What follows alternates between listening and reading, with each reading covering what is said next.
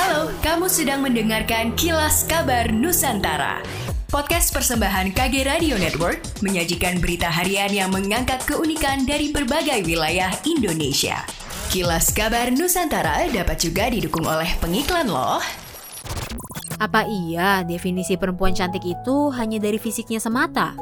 Yuk simak pengalaman para perempuan dalam pertama kali berhijab, penyitas perundungan, hingga pejuang jerawat hanya di podcast Semua Bisa Cantik.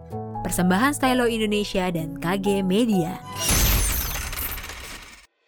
Pemkot Surabaya pada 9 Maret 2022 telah menerbitkan Peraturan Wali Kota atau Perwali Nomor 16 Tahun 2022 tentang pengurangan penggunaan kantong plastik di Kota Surabaya. Selanjutnya, Satgas khusus selama 30 hari akan melakukan sosialisasi dan himbauan kepada warga dan asosiasi pedagang, terutama toko swalayan, pasar modern, restoran dan pasar rakyat tentang pengurangan penggunaan kantong plastik dan kewajiban menggunakan kantong belanja ramah lingkungan. Sanksi dan penindakan bagi pelanggar mulai teguran lisan dan tertulis hingga sanksi paksaan berupa penyitaan kantong plastik.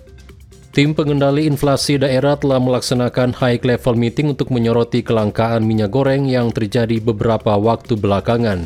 Dikatakan oleh Arbona Suta Barat, Kepala Kantor Perwakilan BI Sulut, bahwa untuk di tingkat kabupaten kota, masalah kelangkaan minyak goreng sudah mulai terkendali dan teratasi. Arbonas pun meyakini bahwa TPID terus menjalin komunikasi dan koordinasi untuk dapat menyelesaikan permasalahan seperti ini. Sedangkan terkait harga dijelaskan Arbonas, kalau di penjualan minyak khusus produk bermerek telah sesuai dengan ketentuan yang berlaku. Sementara untuk minyak goreng curah kata Arbonas masih belum semua yang dijual sesuai dengan ketentuan. Jajak pendapat Litbang Kompas akhir Februari lalu menunjukkan lebih banyak responden yang tidak puas dengan kinerja KPK. Pandangan publik ini sejalan dengan melandainya citra KPK berbasis survei Januari lalu. Komisi Pemberantasan Korupsi perlu kembali meraih kepercayaan publik. Citra lembaga anti rasuah ini perlu diperkuat dengan kinerja penuntasan kasus-kasus korupsi KKP yang mendapat perhatian publik.